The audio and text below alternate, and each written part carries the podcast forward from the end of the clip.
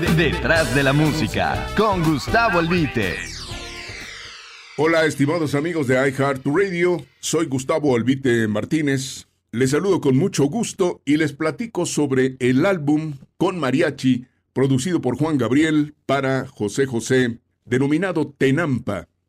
En eventuales, aunque distantes encuentros con José José, a quien había conocido en la XCWP de Orizaba en 1968, cuando el mundo todavía no sabía de su existencia, y entonces recién había dejado al grupo de los Pej con Lila y Hilda Deneken, platicando un día, no vislumbraba Pepe grabar con mariachi porque sus productores decían que era música corriente.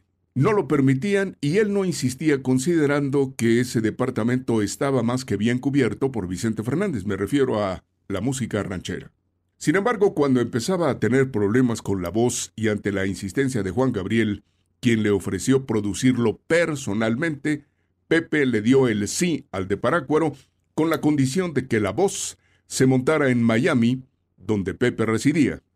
La verdad, el trabajo llevó varios meses debido a que uno y otro tenían compromisos y no coincidían en el lugar ni en las fechas.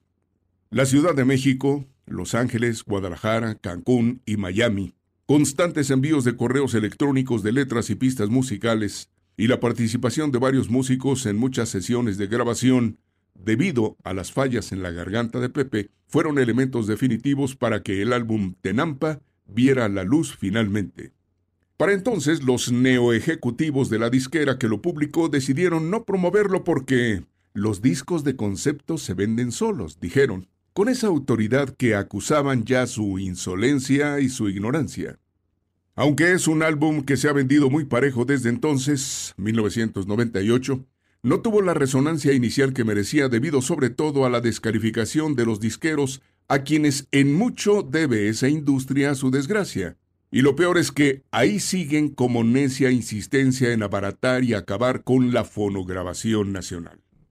Los melómanos de verdad, objetivos y convencidos del valor de nuestra música, apreciaron desde un principio la calidad de esta producción. Oiga usted, ¿y cómo no? Si fue hecho por los dos más grandes mexicanos del género popular, la profunda penetración de las melodías y letras de Juan Gabriel y la voz, aunque no en plenitud, del más grande intérprete mexicano, con el debido respeto para los demás.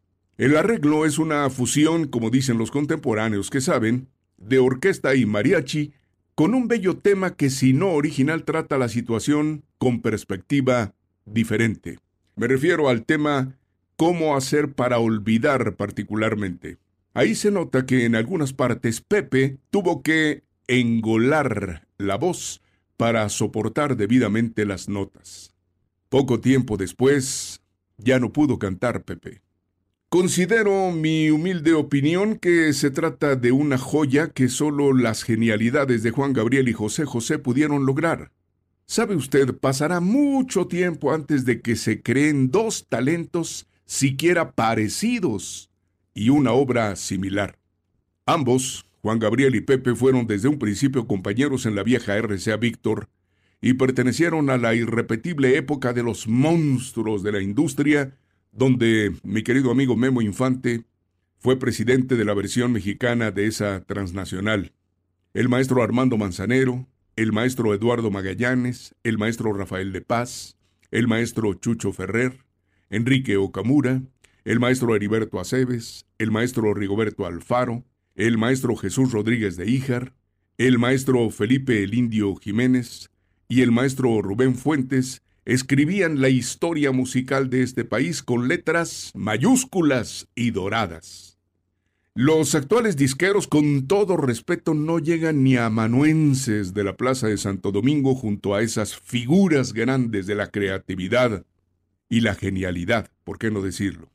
Y sabe usted, no es que añore el pasado, es que solo los ilusos y los necios podrán negar que esa época sigue brillando con luz propia.